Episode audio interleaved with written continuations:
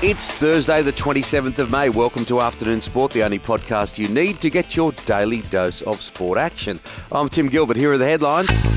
A positive COVID 19 case went to an AFL match. Victorian health authorities have confirmed as another match was postponed due to a Melbourne team being unable to fly. The positive case attended the Essendon versus North Melbourne game at Marvel on May 23. Meanwhile, the AFL announced Gold Coast clash with Hawthorn scheduled for Saturday night at TIO Stadium in Darwin has been postponed.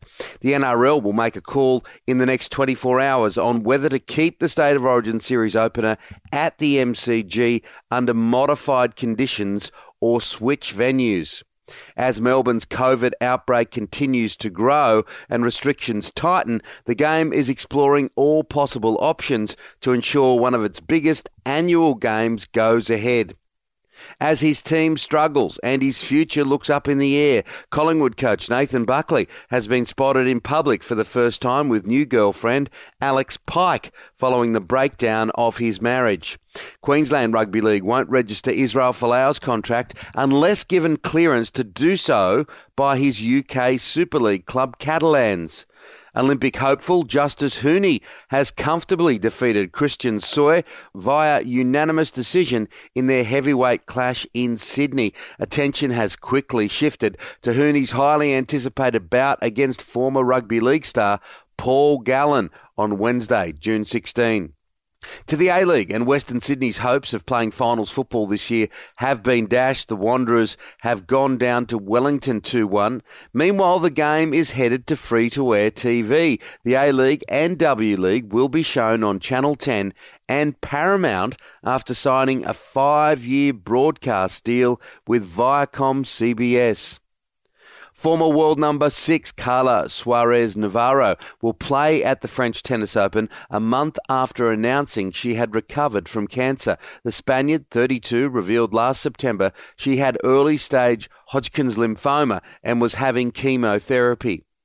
The Indian Premier League is set to resume in the United Arab Emirates on September 19. The tournament, which was suspended at the start of May because of the worsening COVID situation in India, will complete the remaining 31 matches, split into 10 double headers, 7 standalone matches, and 4 playoffs. Anthony Davis scored 34 points as the Los Angeles Lakers beat the Phoenix Suns 109 to 102 to level their NBA Western Conference first round playoff series. And finally, outspoken Australian centre Liz Cambage headlines a star studded Opal squad for this year's Tokyo Olympics, with emotional captain Jenna O'Hea declaring, We are ready to win that elusive gold medal. That's it for the afternoon sport headlines. Make sure to join us for our deep dive show, released in the afternoon, Monday to Friday, where I'm joined by my co host and former Australian cricketer, Shane Lee. Today, we are joined by Brett Lee, of course, former Australian cricketer and commentator, and Drew Jones gives us all the latest on COVID and AFL. Follow us on your podcast app now so you don't miss it.